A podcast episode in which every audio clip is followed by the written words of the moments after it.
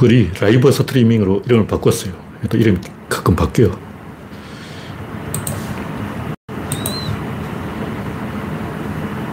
라이브 스트림, 라이브 스트림. 네. 음성을 확인해 보고 싶다. 가라드라 마법사. 라이브 스트림. 라이브 스트림.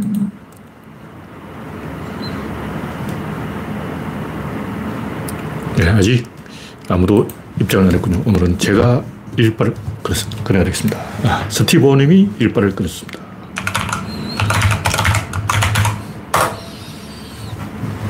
오늘은 7월 11일입니다. 네. 일땡님, 그레스방님, 최정수님 반갑습니다. 서울에는 비가 한 60mm 왔는데 이 동네는 더 왔어요. 이 동네는 1시간 동안 거의 한 70mm 온 것 같은데, 와, 이 동네에 가끔 보림천이 넘치고 그런 일이 있더라고요.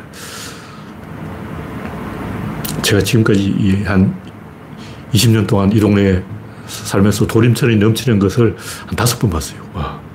특히 처음 몇 해는 매년 넘쳐서 매년. 근데 이제 공사를 좀 하고 난 다음에는 한 20년 만에 최근에 한번 넘쳤는데, 와, 엄청나게 비가 엄청 많이 와요. 보림천이 상습 그 침수구역입니다. 그레스방님, 최정수님, 스티브님, 난나님, 올리원님, 정국수님, 연화님, 이기곤님 반갑습니다. 혹시 도서를 주문했는데 못 받으신 분이 있으면 다시 주문해 주시기 바랍니다. 지금까지 제가 알기로는 그런 경우가 없는데 이미 다 발송을 했는데 혹시 모르니까. 네, 현재 24명이 시청 중입니다. 구독자는 3,040명입니다. 어제 3,050명으로 늘었다가 다시 줄었어요. 최근은 이 숫자로 계속 정체되어 있습니다. 네, 오늘 첫 번째 곡기는 부동산 업자 가족이 대선 출마. 이 윤석열 문제는 일단 그 부동산 하는 사람이 대선에 나온다는 그 자체가 말이 안 되는 거예요. 물론 윤석열 본인은 장모가 했지 내가 했냐 그러겠지만 가족 사업이죠. 경제 공동체 아니야. 그런 사람이 대통령을 하겠다. 이건 반칙이죠. 상식적으로 생각을 해보라고. 그렇게 부동산을 많이 가진 사람이 대한민국 어디에 공사를 해도 관계가 없는 데가 없어. 서울에 공사하면 그게 또 최은희 땅. 경기도에 공사하면 또 그게 최은희 땅. 최은순이죠. 최은순 땅. 어딜 가도 전국에 딱 쫙 깔아놨어. 그런 사람이 검찰이 칼 들고 나오고 군인이 총 들고 나오고 예를 들면 종교인이 종교 신도 힘으로 대통령이 되겠다. 이란 아니야. 이란 호메인이 종교 국가가 되어버리는 거예요. 지금 터키도 에르도안이 그 비슷한 짓을 하고 있어요. 종교를 정치에 끌어들이는 거죠. 우리나라는 다행히 이 종교의 힘으로 대통령이 되겠다 하는 사람은 없어요. 근데 만약 다른 나라라고 치고, 자기가 그 가톨릭 국가라고 치고, 전 국민이 가톨릭을 믿고 있는데, 가톨릭 신부가 가톨릭 믿는 사람은 나를 찍어라. 이건 공정하지 않아요. 이게 선거가 아니야. 이게 민주주의가 아니야. 사실 인도도 문제가 있어요. 인도도 하층민이 인구의 절대다수인데, 그러다 보니까 하층민에서만 대통령이 나오도록 그런 이제 구조로가 정해져 버렸어. 우리나라는 경상도가 유리하게 구조가 만들어져 버렸어. 이런 식으로 민주주의를 왜곡하는 거죠. 정주영이 돈 들고 대통령 나와버려. 정주영 떨어졌잖아요. 돈 가지고 대통령을 사겠다. 검사가 수사권으로 대통령 자리를 뺏겠다. 군인이 총 들고 쏴버리겠다. 이게 민주주의냐고. 양심이 있으면. 종교국가에서 종교의 힘으로 대통령 되겠다. 이란이죠. 북한도 똑같아. 북한은 김일성교 아니야. 전 국민이 김일성교 신도라고. 그러면 뭐 김정은 자동으로. 지금 북한에서 민주적으로 선거를 해도 김정은이 당선돼요. 왜냐면 북한 사람은 그 실체를 모르거든. 북한 사람을 민주주의 교육시키려면 30년 걸려. 지금 당장 북한이 민주화됐다고 치고 선거해도 김정은 당선이야. 지금 러시아에서 다시 선거를 해도 푸틴 당선이고, 지금 중국에서 다시 공정하게 민주적으로 선거를 해도 시진핑 당선이에요. 뭐 어쩔 수 없는 거예요. 국민을 가스라이팅 해놨어. 이건 민주주의가 아니에요. 부끄러움을 알아야지. 어휴. 네. 당근님, 랜디로즈님, 김미용님, 프란치스코님, 반갑습니다. 이제 36명이 있습니다.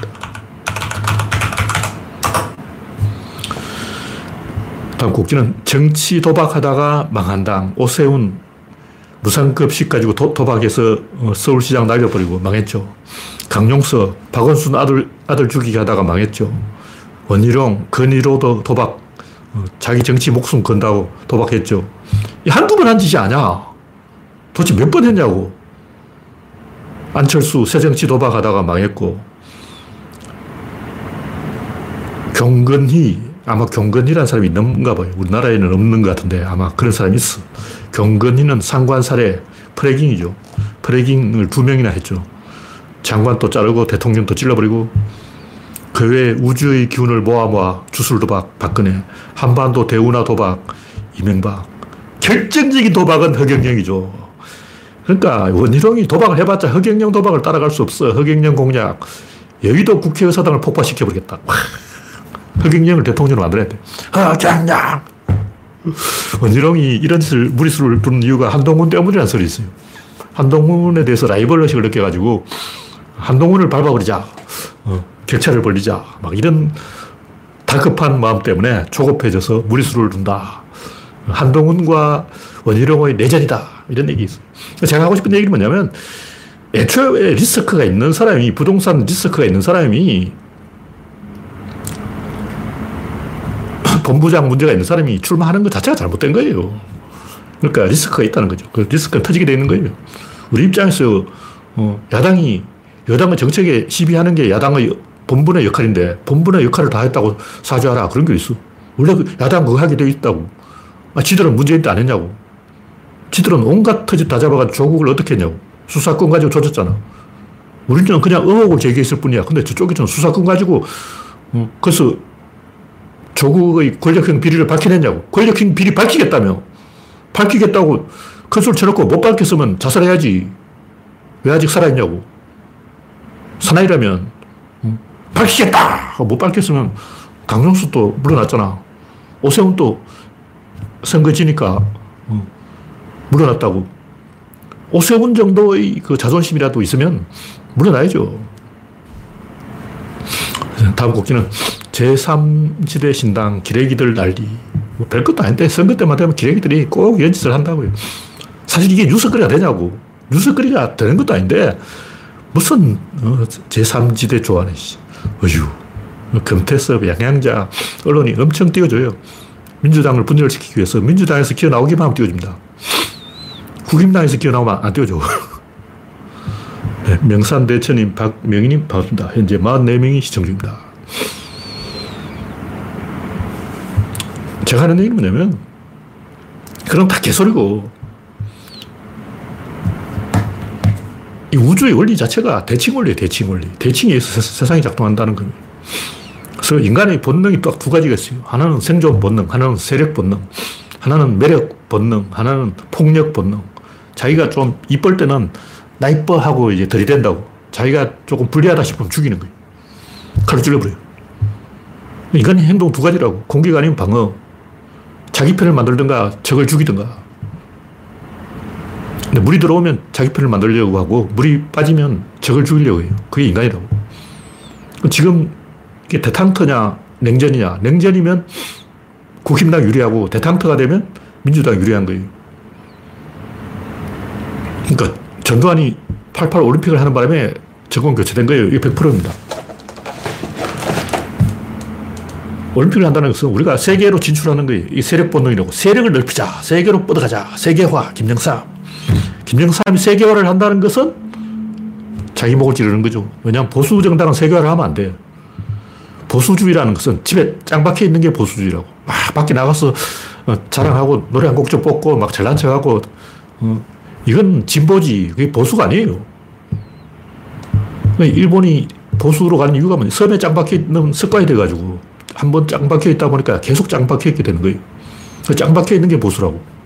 근데 전두환이 88 올림픽을 하고 김영삼이 세계화를 한 것은 그때는 자신감이 있었지. 왜냐면 젊었으니까. 전두환도 그때 자신감이 있었어. 30대 젊은이였다고. 그 자신감을 가지고 막 올림픽을 하자. 근데 그게 이제 자기 목에 칼이 들어 들어오는 거죠. 그게 세상의 법칙이라고.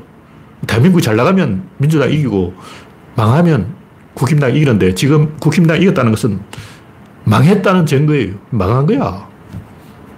그러나 또 물이 들어올지 모른다는 거죠.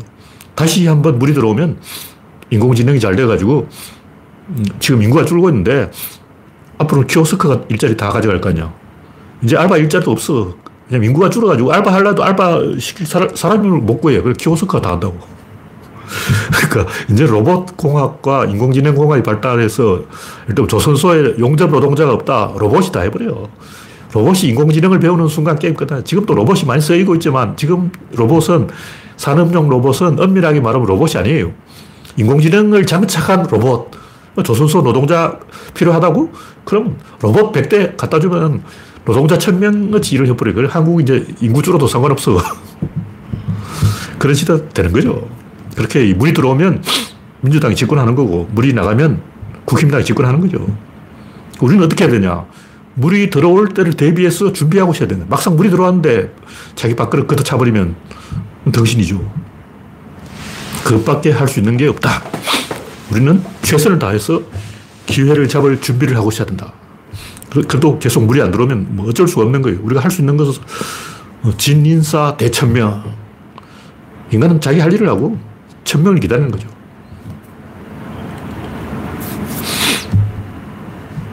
우리는 머저리지만 안 하면 된다. 우리는 엘리트니까 이 엘리트 역할을 다 하면 된다.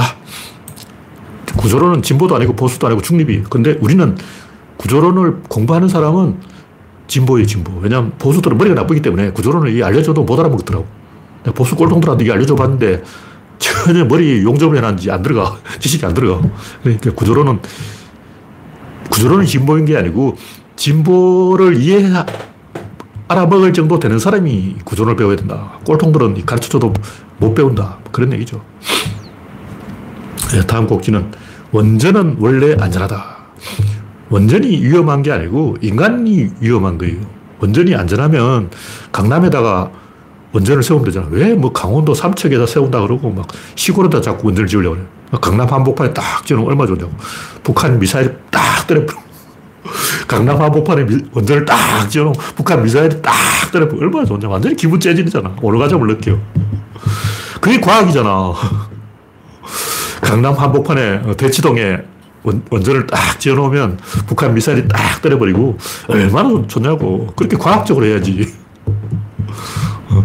왜 저 강원도 총구석에다 원전을 짓는다고 난리야. 타이타닉 그 잠수정 타이탄호죠. 그 타이탄호도 안전했어요. 터지기 전까지는. 원전은 원래 터지면 안 되는 거야. 근데 터졌잖아. 원전을 처음 만든 사람은 안 터진다고 만든 거예요. 그거 터질 줄 알았으면 안 만들었지. 체르노빌이 터질 줄 알고 만들었냐고. 소련이 체르노빌을 왜 만들었겠어요? 안 터진다고 만든 거야. 타이탄호도 14번 잠수를 했어요. 14번 안 터졌어. 근데 15번째 터진 거예요. 타이슨이 좋은 말을 했어요. 누구나 그럴듯한 계획을 가지고 있다. 처맞기 전까지는. 누구나 그럴듯한 핑계를 가지고 있다. 선거에 참패하기 전까지는. 근데 중요한 것은 벌써 수산업 피해가 시작돼서 벌써 횟집 손님 줄어드는 거예요. 제가 볼 때 이거 한 3년 갑니다. 국힘당이 아무리 뭐 생선에 탈없다 해도 기분 나쁜 건 뭐 어쩔 수 없어. 원래 인간이 그렇게 만들어진 동물이야. 과학으로 하라면 종교부터 없애야지. 수돗물이 제가 볼 때는 생수보다 더 몸에 건강해요. 수돗물로 밥을 지어봤는데 더 맛있더라고. 생수로 지은 밥보다 수돗물 밥이 더 밥이 찰지고 기름지고 그 안에 영양소가 많다고. 근데 왜 사람들 수돗물을 안 먹고 자꾸 생수를 먹냐? 몸에 좋냐? 아니죠. 안 좋아요. 생수는 몸에 안 좋은 거예요. 각종 불순물이 있어야 된다고. 바이러스가 있어야 사람이 아토피에 안 걸리는 거예요. 왜 아토피에 걸리냐? 바이러스하고 접촉을 안 해서 그런 거예요. 좀 찌꺼기도 좀 있고 그래야 좋은 거죠. 과학적으로 따지면 종교를 믿으면 안 되고, 과학적으로 따지면 생수를 먹으면 안 되고, 과학적으로 따지면 자살하는 게 맞아요. 어차피 죽을 거 아니야. 어차피 죽을 건데 왜 사냐고. 하루라도 저승에 빨리 가는 게 지구온난화를 막고 환경보호, 생태주의. 생태주의, 진정한 생태주의라면 자살해버리라고. 자살해버리면 유나바머 그 시어도 카진스키는 생태주의자인데 세 평도 안 되는 작은 집에 살았어요. 그러니까 지구의 환경을 망치지 않겠다. 나는 환경을 보호하겠다. 그것보다 더 확실하게 지구를 보호하는 방법은 자살해버리면 되잖아. 그 외에 교도소에서 할아버지 될 때까지 사느냐고. 과학으로 따지면 이건 뭐 인간 자체를 부정하는 거예요. 과학은 과학이고 인간은 인간이라고. 인간의 동물적 본능, 이거는 누구도 부인할 수 없는, 그게 과학이에요. 인간을 연구해야지, 인간을 탐구해야지, 인간이란 어떤 존재인가 그걸 알아야지. 인간에 대해서 잘 모르면서 과학 타령을 하고 있다고. 막 바닷물을 마시고 있어. 와, 바닷물 왜 마시냐고. 짜. 엄청 짜다고.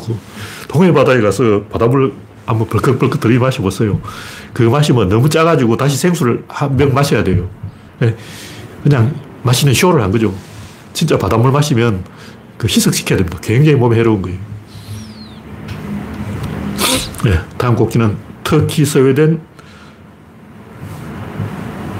나토 가입성이. 터키하고 러시아는 원래부터 앙숙이었죠. 중국, 러시아 동맹이 얼마나 버티겠는가.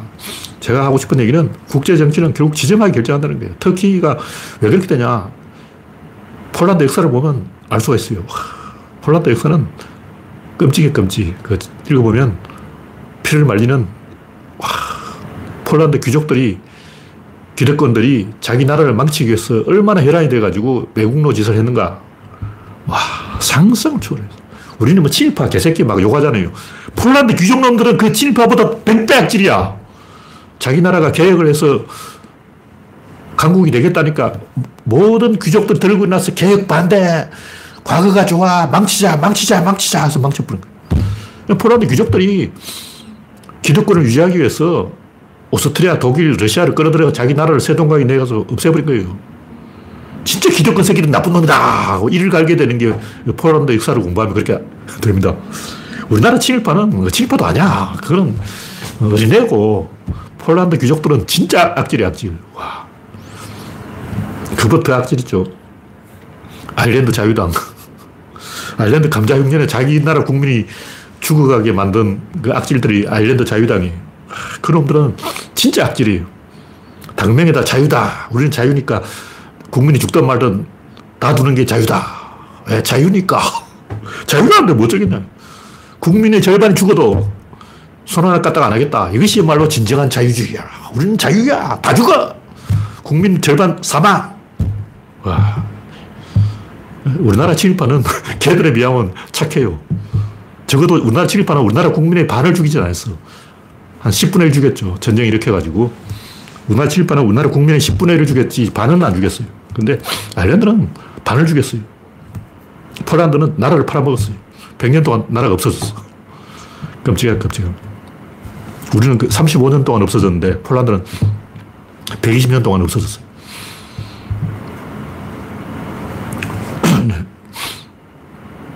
근데 제가 하는 얘기가 뭐냐면, 그때 독일, 러시아,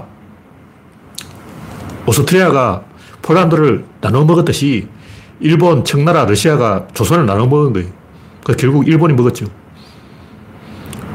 결국 폴란드도 러시아가 먹은 거예요. 그 다시 뱉어냈지만. 그러니까 일본이 했는 행동이 그때 러시아가 했는 행동과 똑같은 거예요. 역사는 본질은 지정학이다. 요만큼도 안 되네. 인간의 양심이 어떻고 도덕이 어떻고 전부 거짓말입니다. 100% 지정하기 위해서 지배되는 거예요. 네, 다음 곡지는 박원순이 억울하다? 네, 물음표를 붙여놨는데, 뭐 억울하다고 보면 억울하고 억울을 하지 않다고 보면 억울한데 세상에 이런 일이 많아요. 김수진 이대 명예교수가, 나는 뭐 여학생 제자들하고 악수한 적도 있고 등을 두드려준 적도 있고 뭐 그런 얘기를 했는데, 그걸 이야기 나오니까 또 여성단체 가짜 페미들이 엄청 들고 일어나는데, 옛날에는 더 심한 일이 많았어요. 타이콥, 그 베이브 루스 이전에 전설적인 야구선수가 타이콥인데, 이 양반은 선배들한테 엄청나게 빠따를 맞았어요. 개패듯이 맞은 거야. 그래서 시합에도 못 나가고. 근데 문제는 이 양반이 또 다른 선수를 엄청 때렸어요. 그러니까 실은 뒤지게 맞고 또 뒤지게 팬 거야. 심지어 얘는 관중석에 난입해가지고 팔 두 개가 없는 장애인 관중을 거의 죽을 때까지 팼어요. 악질이 악질. 그 시대가 그랬다는 거죠.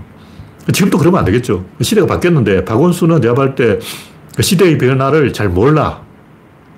그 뭐냐면 안희정도 그렇고 뭐 정봉주도 그렇고 공통점이 있어요. 공통점이 뭐냐, 오냐 하고 키우니까 이 사회의 험한 바닥을 안 봐서 그런 걸 잘 모르는 거야.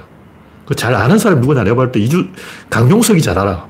강용석이 그 바닥의 본질을 잘 안다고. 강용석이라면 이런 사고를 안 칩니다. 왜냐? 알거든. 그쪽으로 빠삭하다고. 빠꿈이야. 근데 박원순 같은 사람은 시민단체 활동을 하기 때문에 항상 그 추종자들한테 둘러싸여 있고 우호적인 시선 속에만 있었기 때문에 누군가 칼을 갖고 온다는 걸 상상을 못한 거예요. 근데 이게 우리나라에는 최근 일은 아니지만 미국에는 70년대에 휩쓸고 지나간 일이 펜스 룰이 왜 생겼겠냐고. 미국에도 이미 한번 확 쓸고 지나간 거야. 우리나라 사람들이 미국에 가서 뭐 첨가물 장사, 뭐 세탁소 이런 건 잘하는데 회사를 못해요. 삼성, LG 이런 걸 미국에서 못한다고 하냐. 그런 걸 잘 몰라서 미국 관습을 잘 모르는 거예요. 모르는 사람이 있어요. 처음부터 한국인이라면 한국이 딱 걸렸다. 모르는 사람이 있다고. 모르는 거예요. 근데 박원순이 시대 흐름을 모르고 자기 방어를 못한 건 맞아요. 근데 그렇다고 해서 우리도 같이 달려들어서 물어뜯는 상어가 되면 안 돼. 우리는 적어도 쪼이는 닭을 보고 같이 쪼는 닭이 되면 안 돼. 그러나 현실은 어떤가? 프랑스 혁명 때 마라, 당통, 로베스피에르 그 새끼들 다 자기들끼리 혁명 동지를 다 죽였어요. 그 새끼들 다 상어 때였단 거예요. 근데 한 명 한 명은 다 착한 사람이에요. 마라, 당통, 로베스피에르 이 사람 전부 자코뱅들이 착한 사람이에요. 근데 권력을 딱 잡는 순간 콕 맛이 가버린 거예요. 제일 착한 사람이 누구냐 하면 스탈린이죠. 스탈린이 왜 권력을 잡았냐 하면 제일 착해서 권력을 잡은 거예요.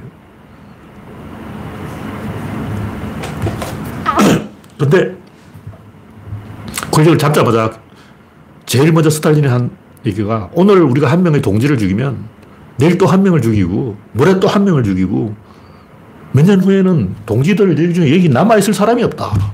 그걸 누가 이야기했냐면 스탈린 지입으로 이야기해. 그걸 다 죽였어. 지가 그 말을 해놓고 다 죽였다고. 우리 이런 걸 알아야 돼요. 스탈린 왜 그랬을까? 우리는 스탈린이 나쁜 놈이라 그랬다. 그건 아니에요. 히틀러도 알고 괜히 착한 놈이야. 히틀러는 채식주의자고 동물 애호가고 하인들한테도 상냥하게 대하고 우리나라로 치면 반말도 안 하는 사람이에요. 안철수 반말 안 하잖아. 히틀러가 딱 안철수야. 안철수. 그 착한 사람이 사람 죽일 때는 엄청나게 죽이는 거예요. 괴벨스 뭐 이런 사람들.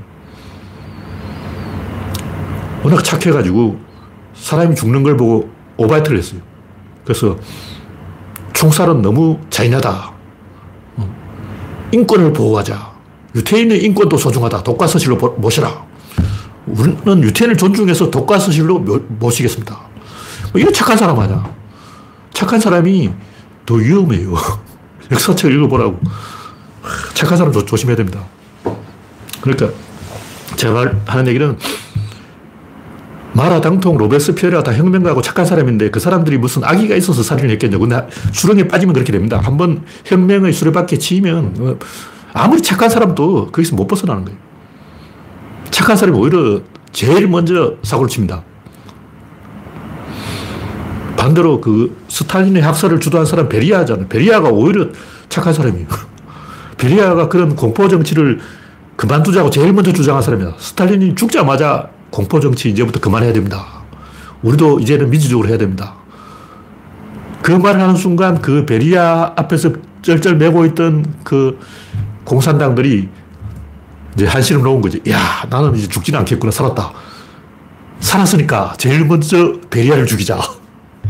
우리 서로 죽이지 맙시다. 그 말한 사람을 제일 먼저 죽여버린 거예요. 그래서 스탈린이 죽고 그걸 열심히 죽이던 자가 베리아인데 그놈이 우리 이제 더 이상은 사람을 죽이지 말자. 그놈부터 죽여버리는 거죠. 사람을 죽이지 말자고 칼을 딱 내려놓는 순간 카이사르를 죽여버리는 거죠. 카이사르가 왜 죽었겠어요? 똑같은 거야. 베리아의 죽음, 카이사르의 죽음, 마라, 당통, 로베스피에르의 죽음 요만큼도 안 틀려요. 수레바퀴 속에서 누구도 탈출할 수 없는 거예요. 이게 자동 궤도로 가는 거예요. 기차는 궤도 위에서 벗어날 수가 없어요. 그러니까 혁명 동지들이 항상 자기들을 죽이는 거죠. 김정희도 박정희를 죽일 때는 혁명동지에 대한 예우다. 혁명동지는 총알로 보내드려야 된다. 스탈린처럼 구줄구줄하게 죽으면 안 된다. 깨끗하게 총알로 보내드리자. 김정희가 박정희한테 혁명동지의 예우를 다 한 거예요. 네, 현재 63명이 시청하고 있습니다. 다음 곡지는 장마는 왜 오는가? 뭐 장마 오는 이유는 여러분이 다 알고 있겠죠. 근데 제가 봤을 때 이 진짜 이유를 아는 사람이 우리나라에 없어요. 과학자들이 심심해서 한번 검토해 볼 만한데, 내가 과학자라도 기상학자라고 치자. 심심하니까 할 일도 없는데 장마가 왜 오는지 그거나 연구해 보자. 이런 것들을 왜 연구를 안 하냐고. 예를 들면 최근에 지구가 온난화되는데 몇 년 전에 더 추웠어요. 온난화되는데 왜 더 추웠지? 아, 이거 북극 진동 때문이다. 이 과학자가 연구해서 밝혀낸 거예요. 온난화됐으니까 더 따뜻해져야 되는데 더 추워진다고. 아, 요거는 온난화의 역설, 북극 진동 때문에 제트기류, 북극 제트기류가 약해져서, 온난화되어서 약해져서 밑으로 내려온 거예요. 근데 이런 걸, 메커니즘을 연구해 볼 만한데 아무도 연구를 안 해. 교과서는 어떻게 되는지 모르겠지만 아직도 뭐 북태평양 고기압과 오체크의 기달이 충돌해서 장마가 온다. 이 틀린 말은 아니에요. 그런데 그거는 원인이 아니야. 결과야. 밥을 먹으니까 똥이 나오는 거죠. 태양열이 바다를 데우는 거예요. 그러니까 공기가 팽창하는 거라고. 태양열부터 이야기가 시작돼야지. 왜 그 북태평양 고기압이 나오냐고. 왜냐하면 하와이가 서울보다 더 시원해요. 하와이 지금 기온 25도야. 샌프란시스코는 12도에 12도. 얼어 죽어. 왜냐하면 북태평양 동쪽은 춥고 서쪽이 따뜻한 거예요. 왜 동쪽은 춥고 서쪽이 따뜻하냐. 이걸 이야기해야 된다고. 그걸 이야기 안 하는 거예요. 물론 근본적으로는 지구가 이렇게 돌기 때문인데 그것까지 제가 이야기 안 하고, 하여튼 이 장마가 왜 오는지 아무도 설명을 안 해줬어요. 원래 이 적도를 기준으로 그 남쪽과 북쪽이 완전히 다른 그 기압대에 속하기 때문에 다른 기류의 덩어리를 갖고 순환을 하는 거예요. 왜냐하면 더운 공기가 찬 데로 가고 찬 공기가 더운 데로 이렇게 순환을 하는 거예요. 근데 이렇게 수직적으로 순환도 하지만 또 공중으로 또 순환을 해요. 왜냐하면 적도 지방 태양이 가장 강렬하기 때문에 거기서 직상으로 올라간다고. 그러니까 적도 무풍대가 생기는 거죠. 얘기 하려면 복잡한데 여기 이 적도 기준으로 남쪽과 북쪽이 딴살림을 차리고 있어요. 여기 깨지는 데가 지구에 딱 세 군데 있는데, 두 군데 있어요. 그 하나가 몬순, 또 하나가 장마입니다. 그리고 태풍이 오는 원리하고 장마가 오는 원리가 똑같아요. 북태평양 고기압이 팽창한 건 당연한 얘기인데 왜 그 팽창했냐면 남중국해 거기에 열이 다 모이게 돼 있어요. 이 지도로 그려놓고 설명해야 되는데 하여튼 딱 지구의 세 군데만 그 적도를 뚫고 남쪽에서 북쪽으로 바람이 올라온다. 그 하나가 북인도양이고, 그 하나가 벵골만이고, 그 하나가 남중국해인데, 요 세 가지 특징이 뭐냐면, 바람이 갈 데가 없어요. 막혀 있어요. 그것도 하나 비슷한 게 있는 게 카리브해. 카리브해와 벵골만과 북인도양과 남중국해, 요 네 군데는 열섬이에요, 열섬. 근데 북인도양은 그래도 에베레스트가 있기 때문에 그쪽으로 밀고 올라가는데, 카리브해는 진짜 갈 데가 없는 거예요. 진짜 바람이 갈 데가 없어요. 어떻게 허리케인. 그럼 벵골만은 뭐냐? 윌리. 그럼 남중국해는 뭐냐? 타이푼. 타이푼, 윌리, 허리케인 요 세 가지가 딱 그 열섬 세 군데, 전 세계 지구 지도를 펼쳐놓으면 딱 세 군데가 바람이 빠져나갈 수 없는 닫힌 공간이 있어요. 거기서는 바람이 못 빠져나가기 때문에 태풍을 만들 수밖에 없는 거죠. 바람이 계속 이렇게 순환을 해야 돼요. 순환을 못하고 이제 계속 공기가 뜨거워져서 갑자기 팍 밀고 올라가는 게 태풍이라는 거죠. 그거 다 이유가 있다고. 그래, 장마하고 태풍은 굉장히 밀접한 관계가 있는 거예요. 근데 우리는 그 설명 안 하잖아. 그건 장마는 장마고 태풍은 태풍이고, 허리케인은 허리케인이고, 왜 허리케인은 카리브해에 생기는지 그걸 말 안 해줘요. 왜 동태평양에는 허리케인이 없냐고. 왜 LA에는 허리케인이 안 오냐고. 샌프란시스코는 뭐 허리케인이 강타 이런 거 없습니다. 그런 걸 사람들이, 과학자들이 좀 연구해 볼 만한데, 진지하게 연구하는 사람을 제가 본 적이 없어요. 생각 자체를 안 해. 에너지가 들어가는 입구를 이야기해야 돼요. 그냥 이 북태평양 고기압이 충돌했다. 이건 에너지가 들어오는 입구가 아니고 나가는 출구예요. 출구. 밥을 먹었으니까 똥을 사는 거지. 똥이 마려우니까 똥을 산다. 이건 틀린 말이에요. 똥을 마려우니까 똥 사는 건 맞지. 이거 틀린 건 아니에요. 똥이 마려우니까 사지. 안 마려운데 사겠냐고. 그렇지만 근본적으로 왜 똥이 마렵냐 하고 한 번 더 질문을 해봐야 되는 거예요. 밥을 먹었으니까 똥이 마려운 거예요. 원인에 원인이 있다. 근본 원인을 추적하자. 뭐 이런 얘기죠. 근데 제가 하는 얘기는 이 장마를 뭐 설명하다 말한 거예요. 교과서에. 그 제가 고등학교 때부터 좀 이상하다. 뭔가 설명을 하다가 말았어. 근데 이제 최근에 제가 이 윈디닷컴을 보니까 알겠더라고요. 아, 이래서 이랬구나. 전 세계의 기류의 흐름, 해류의 흐름을 쫙 훑어보면, 아, 장마가 왜 오는구나. 일종의, 몬순의 일종이고, 계절풍이에요, 계절풍. 장마는 계절풍이다. 그런 얘기죠. 네, 다음 곡지는 인간은 원래 동성이 됐다. 원숭이를 보니까 동성 간에도 접촉을 하고 동성 간에도 성적인 접촉을 하는 원숭이가 더 이 번식을 잘 하더라. 이런 얘기인데 이 기독교 때문에 이 동성애를 막 죄악이라고 생각하고 막 그런데 솔직히 우리 옛날 형님들 다 했어. 태권도의 유래, 태권도가 왜 생겼냐. 그 옛날 기록을 찾아보니까 옛날 남자들이 예쁜 남자가 마을에 하나 나타나면 예쁜 남자를 차지하기 위해서 힘께 나서는 젊은 남자들이 싸움을 해서 이기는 사람이 예쁜 남자를 차지하는 게 태권이다 이렇게 써놓은 거예요. 황당하잖아. 예쁜 남자를 젊은이가 서로 차지하려고 태권 시합을 벌이냐고. 이해가 안 돼. 예쁜 여자를 두고 뭐 남자들이 태권도 시합을 했다. 이건 이해가 되죠. 근데 예쁜 남자를 두고 남자끼리 태권 시합을 했다. 이건 좀 이상한 거예요. 그러니까 옛날에 그런 풍속이 다 있었어요.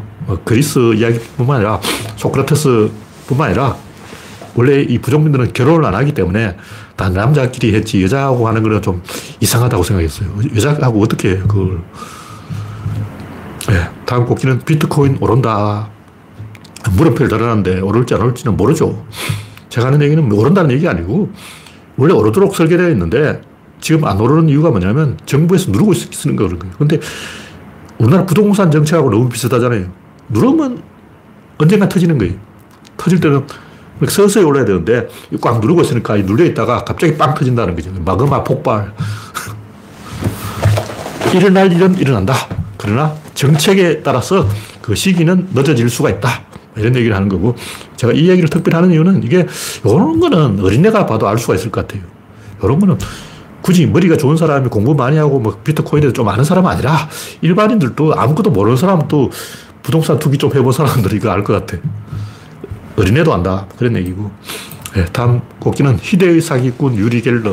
별로 중요한 뉴스는 아닌데, 이 양반이 이제 마술사 업계에 인정을 받았다 이랬는데, 이 양반이 마술을 해놓고 그걸 초능력이라고 뻥을 친 거예요. 근데 문제는 전 세계가 다 났겠어. 그때만 해도 지미 카터가 선거 공약을 외계인 정보를 폭로하겠다.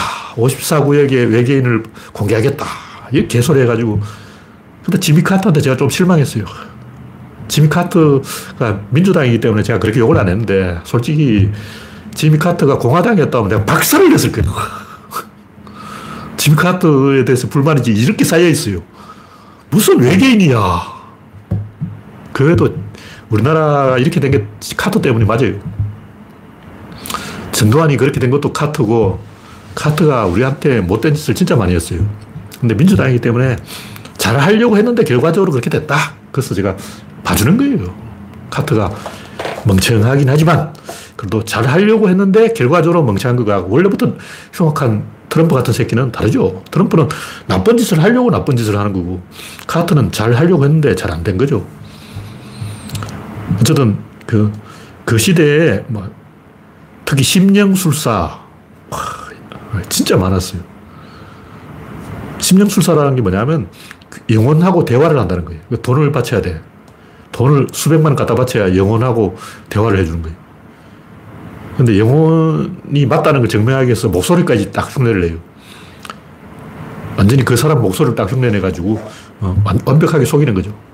근데 이런 심령술사가 유럽에 진짜 많았어요. 그 폭로한 사람이 마술사 후딘인데 제임스 랜디 이 양반 할아버지도 지금이 마술사인데 마술사이기 때문에 속이는 방법을 다 아는 거죠. 근데 제가 하고 싶은 얘기는 뭐냐면 왜 자꾸 속냐 하면 속고 싶어서 속는 거예요. 뭐 세월호 음모론 뭐 이런 거 보면 속고 싶어서 안달이 난 것 같아요. 와, 제발 날 속여 주세요 하고 좀 의심을 하고 개소리는 좀 아닌 것은 아니지 이렇게 해야 되는데 개소리를 해도 그냥 찰떡같이 믿어버려요. 환장하는 거죠. 그러니까 구조론은 좀 아는 사람들이 아는 소리를 하는 것이기 때문에 유리 겔라 같이 사기꾼들은 사기꾼이라고 이야기해야 돼요. 뭐 솔직하게 뭐 유리 겔라가 사기친다고 해서 뭐 우리가 손해볼 거 없죠. 우리한테는 뭐 상관없죠. 상관없지만 공자 선생이 괴력 난신을 멀리하라 했기 때문에 초능력, 뭐 4차원, 뭐 무한동력 뭐 이렇게 개소리하는 사람들은 좀 혼을 내야 된다. 왜냐하면 세교관의 문제예요. 합리주의로 생각을 해야 되는데 뭔가 조금 뭐 오컬트, 일본 사람이 듣기 좋아하잖아. 일본에는 아직도 그 유리 겔라를 믿는 사람이 있어요. 그 일본 뭐 위키 이런 데 보면 최근에 고쳤는데 거의 최근까지도 유리 겔라 해놓고 분류 초능력자이 돼. 그냥 사기꾼이지 무슨 초능력자야. 유리 겔라 해놓고 분류 사기꾼 이렇게 써놔야지. 아직도 일본은 유리 겔라하고 초능력자 이렇게 검색하면 그렇게 나온다는 거예요. 최근에 막 일본 위키는 고쳤다는 설도 있고 환장하는 거죠. 일본이 그런 식으로 가니까 발전이 없는 거예요. 다음 곡기는 인간은 생각하지 않는다. 최근에 박문호 박사가 이 진보 김어준이나 뭐 유시민하고 이야기를 많이 하는 것 같아요. 제가 직접 안 봤기 때문에 이 박문호 박사 영상 제가 직접 본 적은 없어요. 직접 본 적은 없고 저도 주워 들은 얘기이기 때문에 잘 모르는데 생각한다는 착각. 제가 저번에 한번 언급을 했죠. 저번에 한번 언급을 했는데 생각이라면 뭐냐? 이 반대쪽을 보는 게 생각하는 거예요. 앞이 있으면 뒤가 있고 뒤가 있으면 앞이 있는데 앞이 있고 뒤가 없으면 뒤가 어디 갔지? 이렇게 뒤집어 보면 이게 생각이라고. 근데 사람들이 이걸 안 하는 거야. 환장하는 거죠. 얼마나 인간들이 생각을 안 하냐면 바퀴벌레는 가다가 갈림길이 나와요. 여기 먹이가 있어야 돼. 근데 가다가 없어. 없으면 이쪽으로 갑니다. 여기 없으면 이쪽으로 가는 거예요. 근데 인간은 어쩌냐? 갔어. 없어. 없으면 어떤 새끼가 가져갔어. 미국 잠수함이 들어빠졌네. 4차원의 문을 통과했구만. 이게 다 노무현 때문이다. 뭐냐면 인간은 범인을 추적해서 잡는 게 아니고 그냥 아무나 잡아 주워 패는 거예요. 근데 문제는 그게 더 빠르다는 거예요. 그러니까 인간이 고도의 추리를 해서 판단을 해서 답을 찾는 것보다 그냥 아무나 잡아서 주워 패는 게 오히려 더 빨리 목적을 달성하는 거죠. 일단 어린애가 합리적으로 생각을 해서 착한 일을 하고 어머니 제가 착한 일을 했으니까 찌찌를 좀 주시는 게 어떻겠습니까? 이렇게 말하는 것보다 응애해요 하고 뒹굴어 버려요. 그럼 시끄러우면 엄마가 귀찮아서 찌찌를 주겠지. 이런 방법을 쓴다고 전략을 쓰는 거예요. 다시 말해서 문제를 푸는 게 아니고 전략을 쓴다는 게 이게 인간의 함정인 거예요. 다 전략을 쓰고 있으면 그건 문제를 누가 푸냐? 다 꼼수를 쓰고 있는 거예요. 그러니까 천안함이든 뭐 세월호든 이런 음모론을 주장하는 이유가 뭐냐면 이렇게 자꾸 덜 쑤시면 지들이 알았어요. 답답한 놈이 우물을 파겠지. 정부가 답답하겠지. 우리가 자꾸 개소리를 하면 정부가 화딱지가 나서 답을 말해버리겠지. 이 생각을 하는 거예요. 예를 들면 달 착륙을 어떻게 했냐. 그걸 궁금하면 나사 사이트 가서 홈페이지 들다 보면 돼요. 귀찮으니까 음모론을 제기한다고. 달에 안 갔어. 이러면 지들이 답답해가지고 설명을 해주겠지. 나 이렇게 딱 달에 갔을 리가 있나? 이렇게 약을 올리고 있으면 지들이 답답해가지고 막 이건 이렇고 저건 저렇고 다 설명을 해주겠지. 이런 짠대가리를 울리는 거예요. 비겁한 거죠. 그런 새끼는 용서하면 안 돼. 밟아버려야 돼요. 특히 다른 데서는 괜찮은데 우리 구조론에서는 그런 비열한 수를 쓰는 놈은 철저하게 밟아버려야 돼요. 그런 놈은 인간이 아니야. 지가 생각을 해야지. 내 대신 네가 생각해다오. 어린애들이 왜 울어버리냐. 짐승을 끌어들이는 동굴에 살고 있는데 울어버리면 원시인들이 동굴에 살고 있는데 호랑이나 늑대가 소리 듣고 찾아온다고. 집단을 인질로 잡고 나한테 찌찌를 줄 거야 아니면 호랑이한테 물려 죽을 거야 하고 협박을 하는 거예요. 이게 윤석열이 정치 아니야. 중국하고 사이를 틀어지게 만들어가지고 돌이킬 수 없도록 대못을 박아버리는 거예요. 전 국민을 인질로 잡고 협박을 하는 거예요. 그러니까 인간은 생각하지 않고 전략을 쓴다는 거예요. 근데 전략을 쓰는 게 더 효과가 있어. 생각을 한 나라보다 전쟁을 많이 한 나라가 더 성공을 했어요. 독일, 일본, 러시아, 영국, 미국. 이 공통점이 뭐냐. 전쟁을 허블나게 많이 했어요. 전쟁을 많이 하니까 부자가 되는 거예요. 그러니까 답을 찾는 것보다 그냥 옆에 있는 사람 주워 패. 그러면 지놈이 답답해가지고 답을 찾아와. 이게 인간의 방법이라고. 근데 우리는 그런 짓을 하면 안 되고, 소인배들이 하는 짓이고, 우리는 그냥 이 뒤집어보면 돼요. 항상 마술사의 보자기에 있어요. 마술사는 커튼 뒤에서 일을 꾸미는데, 세월호, 한강 어대생 사건, 천안함, 요 공통점이 뭐냐? 물이에요, 물. 물 속에서 일어나니까 마술사가 속임수를 쓸 수 있는 조건이 갖춰진 거예요. 그러니까 요만한 핑계만 있으면 사기친다고, 인간들이. 핑계 있잖아. 물 속이니까. 안 보이잖아. 형광등이 어떻고, 뭐, 미국 잠수함이 어떻고, 개소리 하는 거죠. 근데 아예 뇌를 사용을 안 해요. 생각 자체를 안 한다고. 목숨 걸고 생각 안 해. 추리를 해보면 답이 다 나오는데, 꿰뚫어 보면 되잖아. 물 속에 있지만, 물 속에 뭐가 있을까? 등잔 밑이 어두우면 등잔 밑을 보면 된다고. 근데 그 외에도 이상한 사건이라면 항상 그 등잔 밑이 어둡고, 그 등잔 밑처럼 이렇게 가려워진 부분이 있어요. 요 안에서 사건이 났으면 답은 요 안에 있는 거예요. 근데 딱 인간의 시야가 닿지 않는 맹점이 딱 한 곳에 있다고. 반드시 그 부분이 있어요. 그곳에 범인이 있다. 제가 실제로 현실에서 이런 방법을 써가지고 많이 찾았어요. 제가 답을 찾을 때 이런 방법을 많이 써먹었다. 일단 등잔 밑이 어둡다고 전제하고, 그 상황에서, 그 장소에서 등잔 밑의 역할을 하는 커튼은 어디에 있을까? 이걸 딱 추리해보면, 예를 들면 저번에 청주에서 장애인 한 명이 실종됐을 때 알고 보니까 의외로 거기에 빽빽한 숲이 있었어요. 사람들이 거기 안 가본 거야. 숲이 너무 빽빽해서 장마철에 찾기 힘든 거죠. 그런 식으로 뭔가 이 시야를 가리는 뭔가가 있어요. 그 부분을 잘 조사해 보면 된다. 예, 다음 곡기는 유시민이 똑똑해졌다. 이거 알고 보니까 제가 옛날 동영상에 제가 옛날에 한번 이걸 언급한 것 같아. 그래서 제가 이거 뒤로 빼놨는데, 하여튼 제가 하는 얘기는 인간이 이거 앞에서 유인한 동기는 가짜고 뒤에서 등을 떠미는 게 진짜다. 뭐 이런 게. 그러면 무슨 일이 있으면 제가 어떤 동기가 있지? 무슨 이유가 있지? 무슨 성찰이 있지? 무슨 진정성이 있지? 무슨 생태가 있지? 이런 개소리 하면 안 되고, 누가 등을 떠밀었을까? 흥분이 등을 떠밀어요. 인간이 움직이는 이유는 100% 흥분해서 그런 거예요. 원인은 왜 그랬을까? 쟤 흥분했어.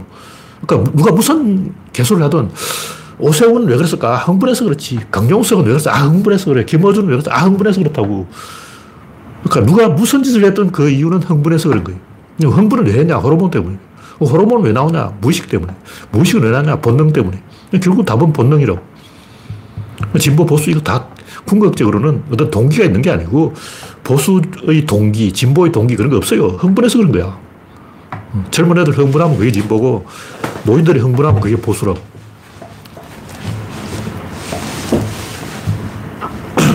인간은 생각을 안 하기 때문에 동기가 없습니다. 근데 이 박문호 박사가 연구를 해보니까, 뇌과학을 하다 보니까, 그 인간이 입체적인 사고를 하지 않을까, 이렇게 해서 추적을 해봤는데, 평면적인 사고를 하더라. 그런 이야기를 그 박문호 교수가 하는 모양인데, 평면적인 사고가 뭐냐고.